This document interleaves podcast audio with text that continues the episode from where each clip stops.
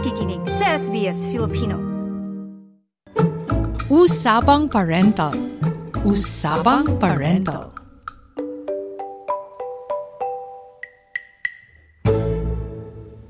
Ayon sa mga eksperto, isang ligtas at epektibong paraan laban sa mga sakit ang pagbabakuna. Ano-ano ba ang mga bakuna na dapat meron si baby? At para naman sa mga bagong dating na magulang, alam niyo ba na ang mga bakuna ay libre sa ilalim ng National Immunization Program? At ayon din sa batas, depende sa estado, requirement ang bakuna upang maipasok ang anak sa childcare at paralan. Pakinggan ang ating panayam kasama si Dr. Angelica Lugarta Scott sa Usapang Parental. Ayan, kasama nating muli dito sa SBS Filipino, Dr. Angelica Lugarta Scott. Good morning, Doc! Good morning, Claudette, and good morning to all our listeners. It's nice to be back here. Ayan, welcome po sa SBS Filipino. Ang ating pag-uusapan po ngayon ay tungkol sa bakuna. So, unang tanong, Doc, bakit ba mahalagang mabakunahan si baby? Una sa lahat, it's, it's really a protection for our babies, di ba? Mm. Because, of course, there's so many diseases um, na kayang-kaya talagang protektahan ng bakuna. At saka dito sa Australia, ano talaga recommended and it's compulsory to have all these vaccinations so they are protected. You know, Mm. alam mo naman yung mga diseases that we know like measles, mumps, Mm. rubella, rotavirus, Mm. yung mga flu at meningococcal. These are really mga sakit na kayang ma-prevent because it can be quite severe if um, merong mga times talaga, especially the babies, na it can be quite severe if they don't have the vaccination. Speaking of vaccination, Doc, ano-ano yung mga bakuna na mahalaga or recommended para sa mga babies? So sa babies natin, ang Australia, we have this immunization schedule. For example, during birth sa hospital, uh, given within 7 days of birth or ideally 24 hours, binibigyan sila ng hepatitis B vaccine, hepatitis B vaccine. Um, then at 6 weeks naman, meron na namang, uh, I think, three kinds of, uh, three injections. Um, and this is again to protect them. Uh, yun yung diphtheria, tetanus, pertussis, hepatitis B, polio, Haemophilus influenza type B. Tapos pneumococcal and rotavirus. Yung rotavirus oral drop siya. Mm. Yeah? Tapos sa four months, may, similar. Similar yung uh, vaccine, similar sa six weeks. Um, then at six months, ito medyo slightly different siya. Ito yung diphtheria, tetanus, pertussis, hepatitis B, Haemophilus type B, and polio. Yeah. So ito lang siya, wala yung pneumococcal at walang rotavirus at six months. Pero isang injection lang to. So, Mm. maganda, maganda, medyo okay yung sa six months kasi isang injection lang. Mm.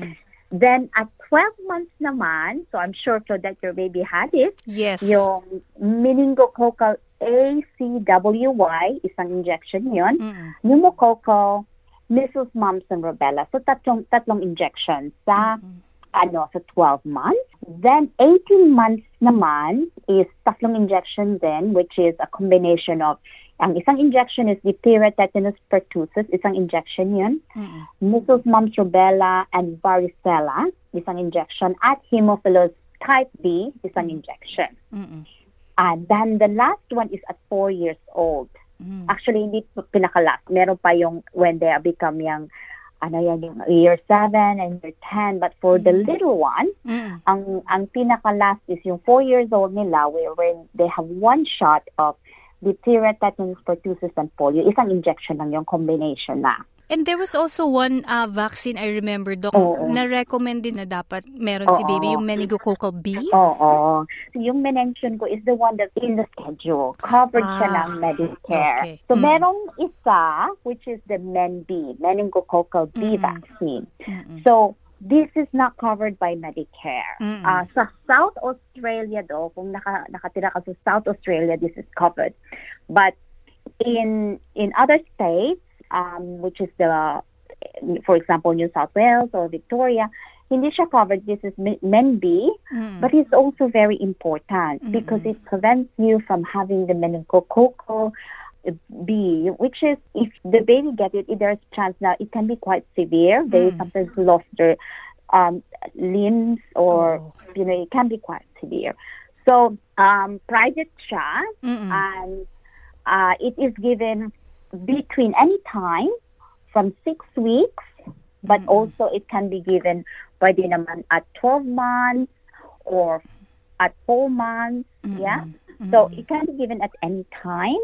Um, you require two doses if it's given um, before um, one uh, before two years old. Yeah, before two years old, you require Oo. two doses. Like you mentioned, Doc, out of pocket ito ng mga nanay, no? Ng mga Oo. magulang. Mm. out of pocket siya. So, i-mention ko lang, Hana, if given below one year old, Mm. you require three doses. So, two doses, two months apart, and then in the second year of life, merong third dose. Mm. Pero if it's given after one, two doses na lang. Wala siyang booster at at ano at second year of life. Pero dapat ang interval between the two is two months uh, apart. Thanks for that Mm. info, Doc. Sa mga magulang na di nakakaalam, Doc, no? especially yung mga bagong dating sa Australia, um, na-mention mo na libreng mga bakuna ito. Oo, diba? Oo. libre sila. Pati yung, kasi dapat recommended din yung flu vaccine, Mm. you know?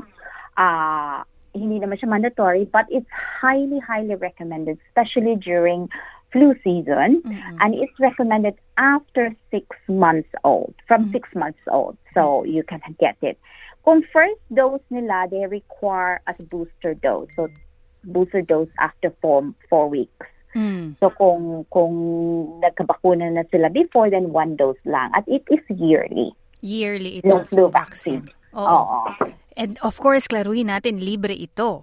Libre ito. Mm-mm. So, really no out-of-pocket Mm-mm. cost for them. Ang ang hindi lang libre talaga is the MEND, meningococcal B vaccine. Oh, Yeah. and uh, last question, Doc, saan ba sila pwedeng magpabakuna? Uh, council ba? Clinic? Para malinawan yung mga magulang. Oo. So, yung mga hindi, o yung kakarating lang, or yung mga hindi gaano familiar, so the way it works here in Australia is that you see your primary care physician, which is your general practitioner, and that's where they they get these vaccinations, you know, all these vaccinations that I mentioned. Kung nanganak sila, of course, yung first shot ng uh, hepatitis B is usually given in the hospital before they are discharged. Pero yung ano, yung mga vaccines I mentioned is really in the in a general practice clinic which you can see everywhere. Mm-mm. And finally, Doc, mensahe po sa lahat ng mga magulang tungkol sa pagbabakuna ng kanilang mga anak. It's really important na they have to know and be up to date kung ano yung ano yung schedule ng pagpapakuna, yung 6 weeks, 4 months, 6 months, 12 months, 18 months, at saka 4 years old. You know, it's uh, kasi minsan yung iba pinapadalhan ng letter ng government Mm-mm. to say that oh you're you've missed your or you're really um hindi ka up to date sa bakuna. If they don't know, pwede naman silang mag-download yung Medicare app and then you can see the vaccination schedule and then you can see as well anong mga vaccines na hindi mo ah hina up ano sa iyo outstanding kita doon. And for those parents or children na who came from the Philippines Mm-mm. kakarating lang dito, it's maganda siguro if madala nila yung mga mga bakunang if pwede because sometimes hindi naman na-record lahat. Pero Yeah. yung mga nadala nila, may baby book sila, then bring it uh, bring it with you. Uh, when you get an appointment with your doctor, primary care doctor or, or your GP, then show it to them and they can look it up at ma-record nila yung mga nabigay na Mm-mm. then ma-reconcile nila kung anong kailangan at dapat i- i-top up. Yeah, Oo. kasi yung schedule sa Phil- Philippines may not be the same as schedule here. Yeah. Or I remember when we moved from the UK and we moved here in 2018, I have to bring the baby books kasi merong mga vaccines na um, you know, not hindi pareho. So they Mm. have to to give a top up or something. Mm-mm. That's a really good tip, Doc. And um, ito din Mm. pala, Doc, isa din sa mga natutunan ko as a new parent na hindi pala makakapasok sa primary school yung iyong anak kung walang bakuna. Yes. Yes. Hindi makakasapatos sa primary school at saka doon sa mga parents na, for example, yung mga anak nila is in the 11-year-old or 12-year-old who's going to high school, the same thing, you know, hindi makakapasok if, for example, may kulang na bakuna. Mm. Mm. So, Doc, paano po yun? For example, kung galing sila sa Pilipinas, as yung anak nila around, let's say, 11 years old na, tas Mm. wala siya ng ibang vaccine, how does it work? So, minsan, pag, pag of course, pag appointment nila, kung wala silang, hindi nila ano, anong nabigay or what, we just top it up. Kasi ibibigay naman na recommendation ng Medicare, may sulat yan doon sa green, ano, isusulat doon, outstanding vaccine. So, Mm. ibibigay na lang natin yung mga outstanding vaccines doon na nakasulat. Well, it doesn't matter kung ano man nag- nabigay doon, importante is ma-up-to-date tayo. That's the important thing. Doc, maraming salamat po sa mga payo. No worries for that. Maraming salamat Dr. Angelica Logarta Scott. Buhay magulang ay mas gagaan kung may tamang gabay. Para sa Usapang Parental, ako si Claudette Centeno. Usapang Parental. Usapang Parental.